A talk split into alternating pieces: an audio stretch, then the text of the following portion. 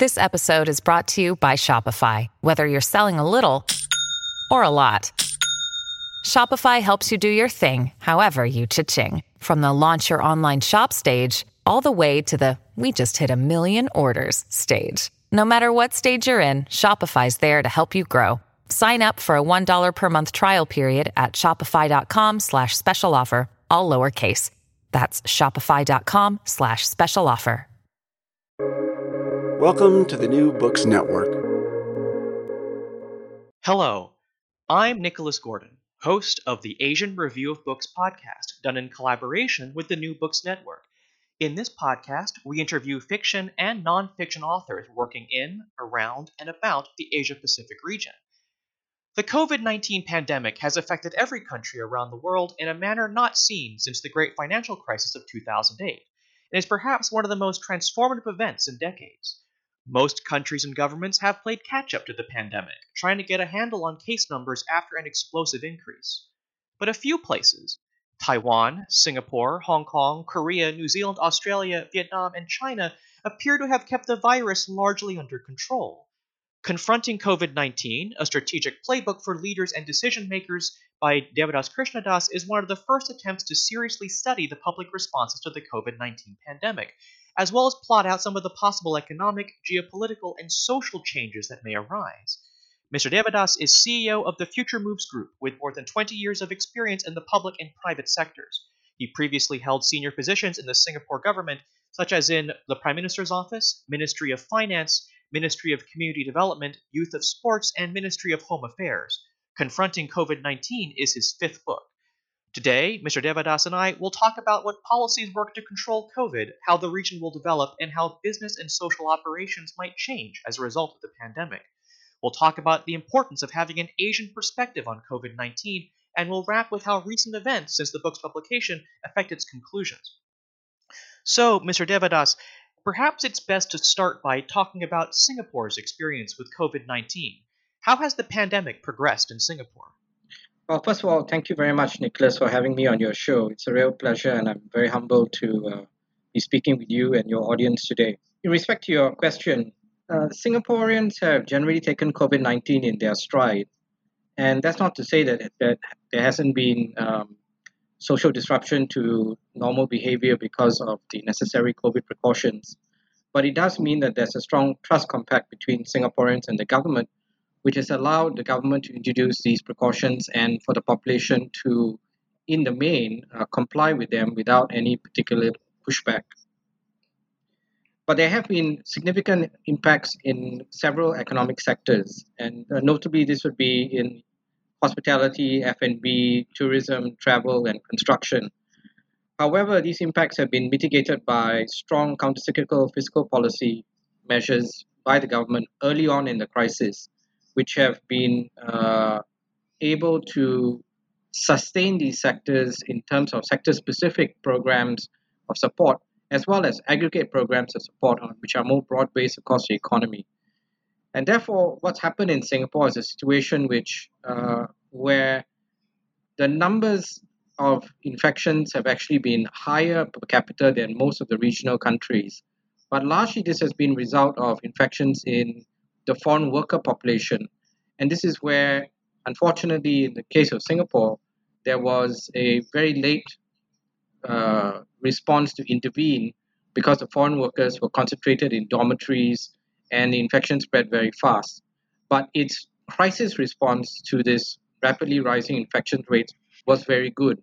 And so it was able to bring it under control within a couple of months.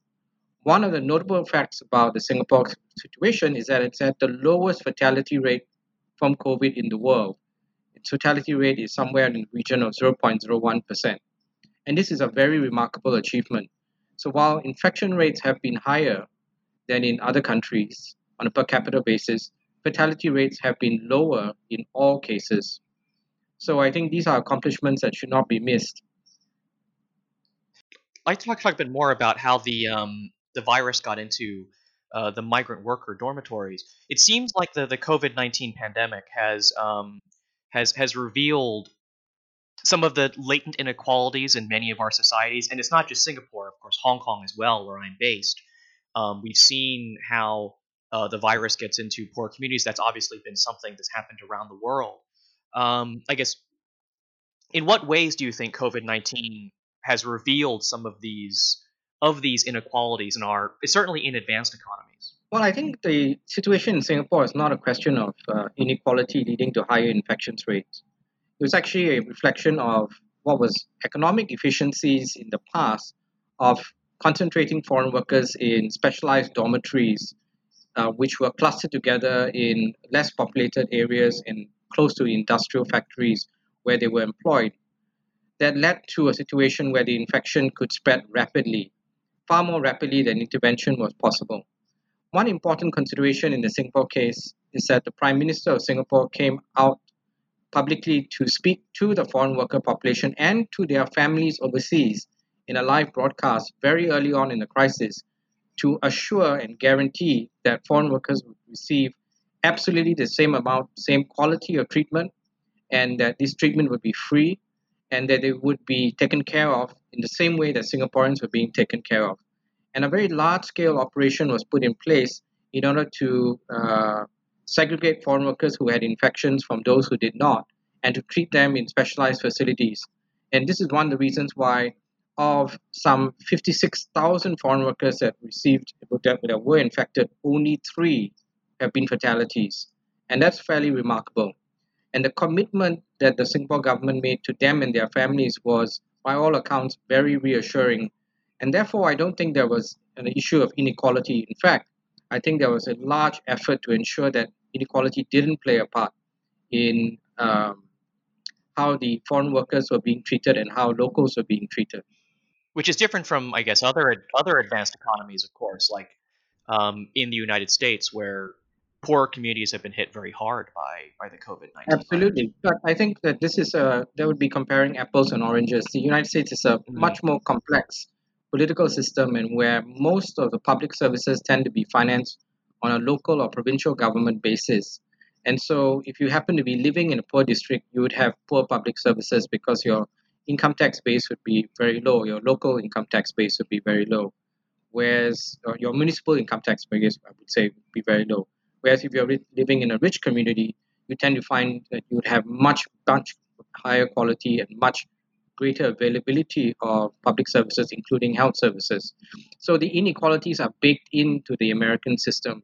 And this is a great misfortune because they don't have a national system uh, of uh, public health. They don't have a national system of public services. In fact, Dr. Anthony Fauci, who is the foremost spokesman on the coronavirus effort in the United States, has just recently commented that one of the issues that he takes um, is most concerned about is the unevenness in which uh, COVID 19 precautions, COVID 19 uh, vaccination policies are being implemented from state to state instead of having a national norm.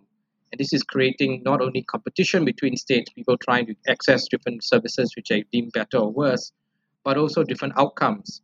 And so in the United States, getting a universal policy in place is almost impossible given the embedded and entrenched political and social and economic and income inequality issues.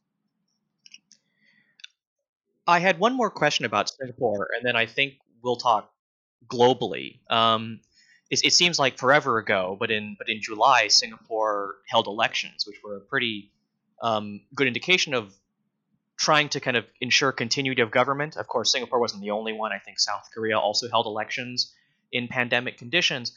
Um, but what was I guess how did the Singaporean elections progress under under pandemic under pandemic conditions? How were they conducted? How were they operated?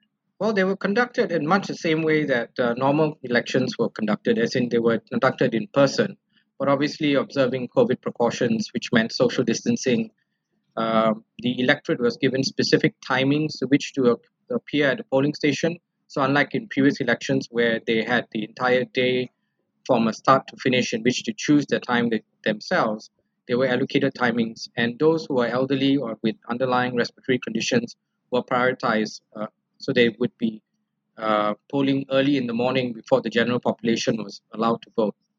But the whole exercise went went away, went uh, uh, uh, went through very successfully. And I think it demonstrates as long as you're organized, you're systematic, you're coordinated, you're communicating well with the population, you can conduct democratic action and processes even under COVID conditions and do so safely. There was no cluster outbreak, no single case of infection as a result of the polling activities conducted on polling day during the Singapore election of 2020. So, from your so from your study of all the uh, of, of of all the countries' kind of public response, what seems to be the package of public policies that succeed in controlling the pandemic? That's an excellent question, and the first answer is actually the central thesis of the book, which is the quality of governance. And in the book, I treat quality of governance as being the responsibility of more than just government itself. It's also the contribution of academia and enterprises from the economy and the community. And these have to come together to make an effective policy response uh, to a crisis of, of this kind of nature.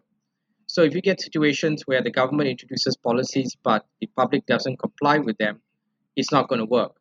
Or if you get a situation where the public is eager to comply but the government doesn't introduce policies, such as in the United States, where the Trump administration is largely been incoherent in its response at the national level, and Republican states have been generally benign in their response to the COVID issue, despite the evidence of the high fatality rates and the high, high even higher infection rates. In fact, the United States has the highest infection rate and the highest fatality rate in the world for COVID 19 at this point in time. Despite this, they have not embraced uh, lockdowns, they have not embraced mandatory mask wearing, they have not embraced social distancing. All of these policies, which have been shown to be effective in other countries, have not been adopted universally across the United States or have not been adopted even if in policy terms have not been adopted willingly by the population and by enterprises. The problem with this is, of course, it only worsens the situation. So the next time they try to introduce the policy, the situation is much more severe and much less effective. And you have to endure with them much for much longer. So the misfortune is not acting earlier on an evidence-based uh, uh, platform or policies leads to a greater difficulty in being able to tackle the crisis further on down the road. So, kicking the can down the road and then adopting evidence based policies tends to have a worse outcome than if you ad- adopt them earlier on and then fine tune as you go along. Um, it's interesting you talk about the idea of trust in the government and, and, and let's say kind of social cohesion on that front. Um, one of my observations from a Hong Kong based perspective is um, is that a lot of Hong Kong people understand and comply with public health directives, despite you know very obvious deep disapproval, if not outright mistrust, among this of the city's administration among a sizable share of the population. Um, what do you, I, I guess, what explains this kind of divergence? I mean, how important is kind of social trust and social cohesion when it comes to public health response? And perhaps how is that separate from trust or approval in a specific political administration? Oh, that's another excellent question. It's, it can seem very paradoxical, but actually it's not that difficult to explain. I think when you have a crisis situation, what matters is the trust that people have in the in a confident and competent government response, as opposed to their confidence in the political government or political ideology or political set of circumstances. What they're looking for is rational behavior. What they're looking for is an effective response. And when they see that, then they are compliant and they are cooperative because it's in their interest to be. And so I think in the Hong Kong situation, as you've as you've uh, very clearly identified, you have a paradoxical situation where the public has very low trust in the political government, but they generally have higher trust in the public administration of government. And that's what's been happening, and that's why you get the cooperation and compliance including, of course, a significant decline until uh, almost zero of the kind of public protests that we saw typified throughout the 2019 experience. So, if you look at kind of all the countries and places that have successfully controlled the pandemic, it looks like you have two tiers. Um, you can probably say that Taiwan and New Zealand have completely controlled the virus with no community spread. China kind of goes back and forth, but Singapore, Australia, Hong Kong, Vietnam, and Korea have sporadic waves, but ultimately get them under control. What do you think kind of separates the very, very top tier from from or I guess what separates the excellent from the merely great or good? Well, I think in the case of New Zealand, uh, being very small and being very isolated was a, of great help to them. Uh, secondly, they are uh, not very urbanized as a country, and so you have urban concentrations in Auckland, in Christchurch, but you have a large part of the population that is actually in agrarian areas or rural areas or disputed small towns. That also helped them very significantly to reduce the transmission speed and effects and spread. I think, secondly, you had a very effective government under the Prime Minister uh, Ahern. And uh, the example of her being able to be very confident and uh, accountable to her people uh, is the fact that they trusted her. And she was upfront whenever there were failings. In, in situation, one particular situation, after 102 days of no community spread, there was a breach in one of the uh, quarantine facilities and immediately her response, despite being a left wing um, politician, was to put the army in control of all the quarantine facilities and put an army general in command of them and made him responsible for ensuring that there were no further breaches, and there have been no further breaches. So she was prepared to take measures which, ordinarily, from a political point of view, would have seemed asymmetrical to her inclinations. She did so because it was necessary she wasn't shy about the fact that it was contradictory to her uh, her political stance. She did so because it was important to restore public trust in the administration, and uh, all of this was done very swiftly and very quickly and very publicly. And so you find that her re-election was not a surprise, and her re- re-election had nothing to do with her being a woman. It had everything to do with her being a decisive, competent leader. In Taiwan, I think you saw a, sim- a similar situation where it was a confidence uh, in response. It was a rapid response. It was a con- it's still a country with, like New Zealand, not too large in terms of population in any case, with some urban concentrations, but also with a large number of population of the population living out in the rural areas, again, which helped them. But I think their open stance and the cultural ethos of uh, an Asian community to comply with instructions when they make sense and they can see it's in their self-interest uh, played a strong role not only in the Taiwanese situation but also in Hong Kong, in Vietnam, and in Singapore. I think it's important to note that in Vietnam, Singapore, and have not seen uh, waves as as uh, has been typified in Western Europe and in the United States. Uh, there's been one wave, and then they've been able to bring it under control. South Korea is the exception, which has now been experiencing multiple waves. And one of the reasons for that may well be that they opened up their economy and opened up travel prematurely, leading to an opportunity for the virus to re enter the community. But uh, they've been responding with the same amount of uh, effort as they did with the first waves, and hopefully, in their situation, unless the new variant of COVID enters their, situ- their situation, uh, one hopes that they will very soon be able to bring their their infection rates under control again as they did with the first wave. So much of the public debate around COVID 19 and, and the response to it stems from an assumed trade off between economic vitality and public health controls. I guess, do you think this trade off exists? Or what's the relationship between, again, the economy and public health? Well, let me uh, take your second question is really the framing question. I think when it comes to economic vitality, there's a retrospective, contemporaneous, and a prospective point of view.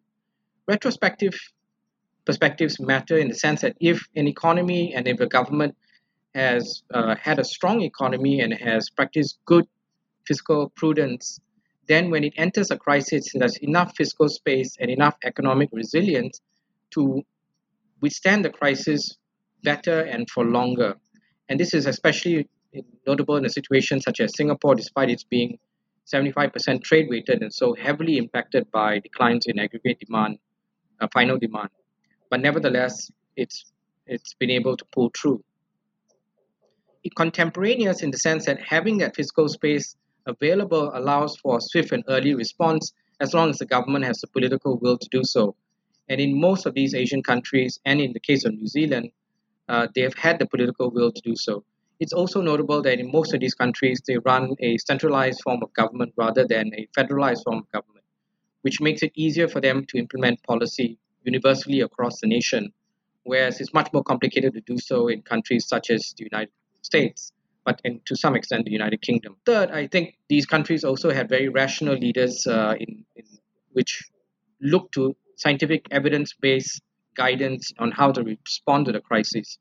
It's also important to note that in most of these Asian countries, Vietnam, Singapore, South Korea, Hong Kong, they all had gone through the SARS experience. And so they all had been prepared in terms of having pandemic plans in place, running pandemic drills. So for them, they were not starting from a baseline of no knowledge whatsoever. They had something to start with, they had a plan to trigger, and then they fine tuned those plans as the evidence of what was different about the coronavirus became more and more evident as the months went by. So I think that also made a significant uh, difference. Prospective, because not all governments are thinking ahead to the post COVID situation. Most governments are completely preoccupied with trying to cope with the today and the now.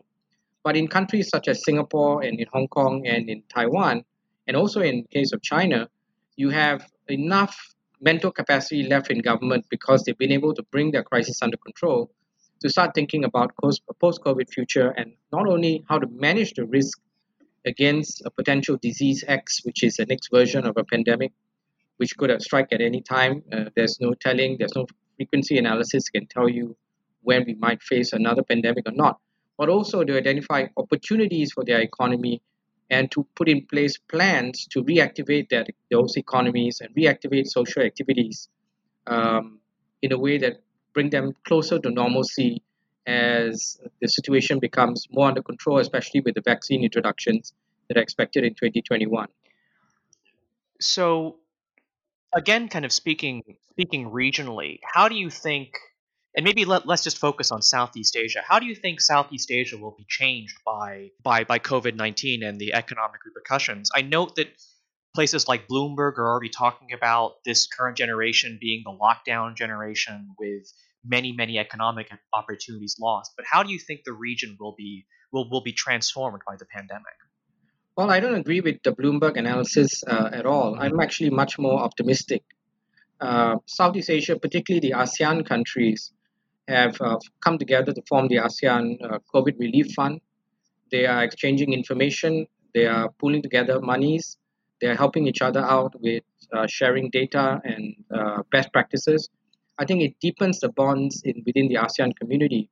It also deepens the bonds within the extra ASEAN community, which includes the other North Asian economies, because many of them are also together, working together as members of the Friends of the COVAX initiative. And Singapore, for instance, has donated $5 million, has contributed uh, research knowledge because we've got our own research facilities here in Singapore working hard at the problem of developing rapid testing kits, but also working towards contributing to vaccine development. So I think all of this strengthens bonds. It also undergirds the argument for multilateralism and for good working relationships between governments during good times and during difficult times and how that pays off when we face a crisis of this kind of nature, which is global and doesn't respect borders, doesn't respect race, doesn't respect geographies, doesn't respect ideologies or religion. And I think all the countries in ASEAN, despite their despite their variances in geography, variances in religions, and variances in political systems, recognize that. And in recognizing it, they've come together on the basis of what is in the best interest of all of them, not just some of them. So I'm much more optimistic that ASEAN with a population total about 650 million with a pre-COVID GDP uh, aggregate of 2.2 trillion US dollars is actually going to recover faster than the West. It's going to recover uh, on the basis of uh, multilateral strengthened bonds. And when it does recover, I think it's going to bounce back in a much better uh, way than you would see in most other regions, particularly, say, in Western Europe. Having said that, that doesn't mean that it's going to have a V-shaped recovery. I think we must be prepared for a sine wave recovery where you have uh, ups and downs depending on uh, the situation globally rather than just regionally. Because for most of these economies, they're export oriented economies and their markets of export are in the West. and also to China. And so, what happens in those economies heavily impacts how the economies in, uh, in ASEAN uh, uh, do, particularly those which are primary product based. And so, there is an interconnectedness and interdependency in the global system that we have to accept as reality. So, no matter how much and how well policy action works domestically and regionally, ultimately recovery is dependent on a global scale of correction rather than just a regional scale of uh, doing things well and right. It's it's good you noted your um, your disagreement with the Bloomberg analysis because that that's a good segue to another one of my questions, which is what do we gain from having a, a, wholly Asian perspective on the pandemic as opposed to a Western or even a Western based in Asia perspective? Well, I think that the first of all is labeling Asian versus Western doesn't do um, uh, doesn't do credit to anybody and, and can politicize the issue. I think what we need to focus on is on what has worked and what has not worked. And this is evidence based. And so, what has worked is always being able to uh, function on a basis of scientific and evidence based rational policies, being able to move swiftly to respond to crisis, and importantly, avoiding politicizing crisis. I think one of the major differences you see between the Asian economies and uh, societies and the Western economies and societies is that the Asian economies and societies have, have avoided politicizing the issue and have approached it from a public health and from an economic crisis point of view and not uh, taken it as an opportunity to divide governments and divide people. Whereas in the United States, notably in the United Kingdom, in some parts of Western Europe, you find that governments, including the incumbents, and the United States is the most obvious example because it's also the loudest mouth example. Uh, it's an example of politicizing the crisis, even to the detriment of its well, the well-being of its own people. And I think that's a terrible, terrible indictment of the political leaders, both on both sides of the aisle, uh, in those systems. And so that's a major takeaway that politicizing crisis of this nature, especially when people's lives are at stake, is uh, is, is almost criminal in my view. And uh, it reduces trust in the political system, it reduces trust in political leaders, and that reduction in trust reduces compliance, reduces um, social cohesion, divides a country, divides um, a consensus on what's the right thing to do, and also be, creates a toxic breeding ground for conspiracy theories. Um, and this is, uh, again, an example where the United States is a class in itself. And uh, unfortunately, they are paying for it with the highest infection rates and highest fatality rates. And the highest infection rates and highest fatality rates tend to be concentrated in particularly those states where the indulgence in conspiracy theories and the reluctance to accept uh, precautionary measures which are scientific based uh, are the most entrenched. And so there's a direct correlation between the two quali- the two factors that I mentioned. So we we've talked a lot about big picture uh, consequences, you know, big picture economic, big picture geopolitical consequences. Um, but I guess before we before we move on, um, what about consequences on like on a on a smaller scale? You know we're talking businesses societies. How might you know business operations or individual behaviors change as a result of the pandemic? I know much of the mainstream media focus is on work from home and remote work but what else in your view might change well i think there are three things that i would say in response to your question first of all i think it's all this talk about remote from work, working from home um, as a permanent change is overblown. I think we will return to a degree of normalcy once there's been um, vaccination at a global level and a degree of herd immunity. I think working remotely will have a high degree of acceptance, but it will not substitute uh, physical working environments. Secondly, I think travel and business travel in particular will recover. Of course, this will take time. I think it will take about two to three years before we reach the kind of pre-COVID norms. If uh, but you know, there's an old saying from the 1980s: you can't fax a handshake. And I think that that's still true. Businesses would like to see each other, have face-to-face meetings uh, between business leaders when they're thinking about investing huge amounts of money or making big bets on uh, relationships.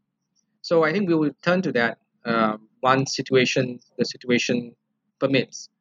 Secondly, I think it's important to underscore that uh, digitalization has been really accelerated but was an existing trend that was already going to become apparent and manifest. So it wasn't a creation of COVID. So digitalization uh, was going to be a 2021 phenom- defining phenomena anyway. But COVID has actually created an impetus and catalyst for its greater acceptance and adoption, but also created a situation where it's created new business opportunities uh, for for businesses, particularly for, for delivery businesses, but also creation of new apps and new technology that uh, allows for safer interaction at a distance. And I think that's been a very big positive. And that kind of innovation is going to continue because COVID is not going to go away in the next 12 months just because the vaccine has been introduced. I think, thirdly, the greatest impact has actually really been in small businesses and micro businesses, SMEs, and where the gig economy is concerned. So large enterprises have largely been insulated and or been able to cope much better with the economic impacts of COVID. But small businesses, micro SMEs, and gig workers have been the most vulnerable. So in economies such as Singapore, where fiscal policy measures have been put in place to try to help this particular segment, the impacts have been mitigated best but in economies which have largely left these sectors to be self reliant, you've seen significant economic degradation in these areas. And particularly for gig workers, their vulnerability because they don't have uh, support systems, they don't have uh, healthcare, they don't have uh, employee benefits, they don't have employee protections.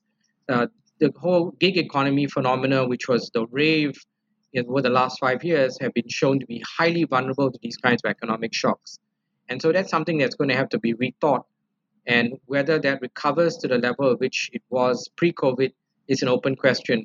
And whether governments introduce mandates which require for some form of support measures to be put in place, perhaps co finance between the gig worker and the government, also remains to be seen. But may be necessary in order to be able to revive that kind of phenomena uh, to its full potential. And it certainly had potential uh, pre-COVID, but COVID has arrested that potential significantly. So one one final question on on on the COVID nineteen pandemic. Um, obviously, since you wrote and published your book, it's continued to develop. Um, two events come to mind. Um, the first being that normally successful places like Hong Kong, South Korea, and Australia are battling new waves of the virus. Um, another development seems to be that we appear to be on a more optimistic timeline for vaccines than, than we might have thought four, five, six months ago. How have your conclusions been updated given some of this new information? Well, in my book, I considered many scenarios, including an early vaccine availability scenario. So, to that extent, there's been no real need to update the projections because they're already uh, factored into the book or by the book. But I think one of the things to keep in mind in there, sorry, there's several things to keep in mind about the early vaccine introduction. Is that number one, this is a global pandemic, not a national or regional pandemic, or not one confined to advanced economies. And so there are huge logistical hurdles, financing hurdles, and coordination and communication hurdles, and cooperation hurdles that have to be jumped over in order to ensure that the vaccines can be distributed and deployed globally from advanced economies to middle income economies, to developing economies, to failed states. And so there's a lot that has to be done and negotiated before we get to a point where vaccines start to make a difference at the scale at which the pandemic is operating, which is global. The second issue is that many of these vaccines, and it's a good thing, by the way, that there's more than one vaccine because none of the vaccines are 100% effective. So having a combination of vaccines available does allow for choice and does allow for greater uh, volume of production. Uh, the problem becomes an issue of ensuring that the vaccines stay ahead of the virus. As you can note, the virus is mutating, and the mutations can render the vaccines even less effective than they already are.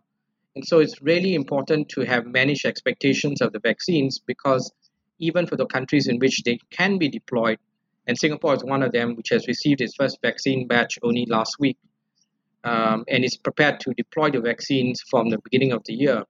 2021, even for countries which can deploy the vaccine, it might find themselves they're still vulnerable to the next variant of COVID. And so the battle is far from, from won. I think the third issue is that multilateralism has been significantly eroded and undercut by the behavior of the Trump administration over the last four years, especially over the last six or seven months. It's pulled out of the WHO. It has uh, withdrawn its funding to the WHO. It has dismissed cooperating with uh, international partners. It has prioritized its own population over the, that of any other country. It's going to take time to rebuild trust. And the United States is impossible a country to ignore. It's not an indispensable nation, as Madeleine Albright once commented, but it is still a very important country. And its, its importance has to be restructured and reinserted into the international paradigm. One can only hope and wish uh, President elect Joe Biden uh, well in his ability to do so because his extraordinary cynicism and skepticism of the United States internationally at this point of time. So, Thanks again to everyone for listening to our interview with Mr. Devadas Krishnadas, author of Confronting COVID 19, a strategic playbook for leaders and decision makers. One final question, Mr. Devadas. Um, where can people find your work, um, both with this book and, and elsewhere? Um, and then what's your next project?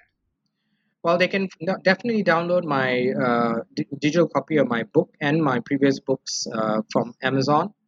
Um, for those in the United States, uh, depending on the state you're in, they're available physically at Barnes and Noble stores, particularly on the East Coast and the West Coast.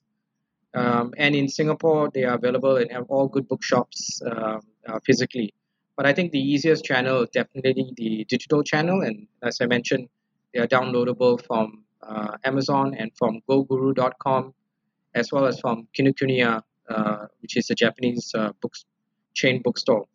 So uh, that's answered the first question. My next, uh, I intend to publish three books next year. So I'm working uh, on, a, on a book on geopolitics called Fracture, which looks at the major departures between the geopolitics in the post post um, World War II era, the post Cold War era, and the post COVID era. And it's going to be looking at that from a global perspective and prognosticating what it means for countries uh, and economies in terms of having to negotiate um, their path going forward and how the, who are going to be the winners and who are going to be the losers in such an environment and the reason for why these fractures have occurred. Uh, two other smaller projects are really about uh, military history and uh, strategic intelligence, and I hope that those will come out earlier in the year in 2021. And uh, the one on strategic intelligence is of particular interest because it looks at how countries can be taken by surprise, even though they are well equipped and well aware of the risk. How come long tail risks uh, can still make themselves become uh, self evident and, and in a way that takes governments by surprise, and by doing so, puts them in a situation of significant compromise? And it posits a theory of, of trying to explain that. So I hope these books are going to be important contributions to and an extension of really the confronting COVID story of the quality of governance and how why it matters.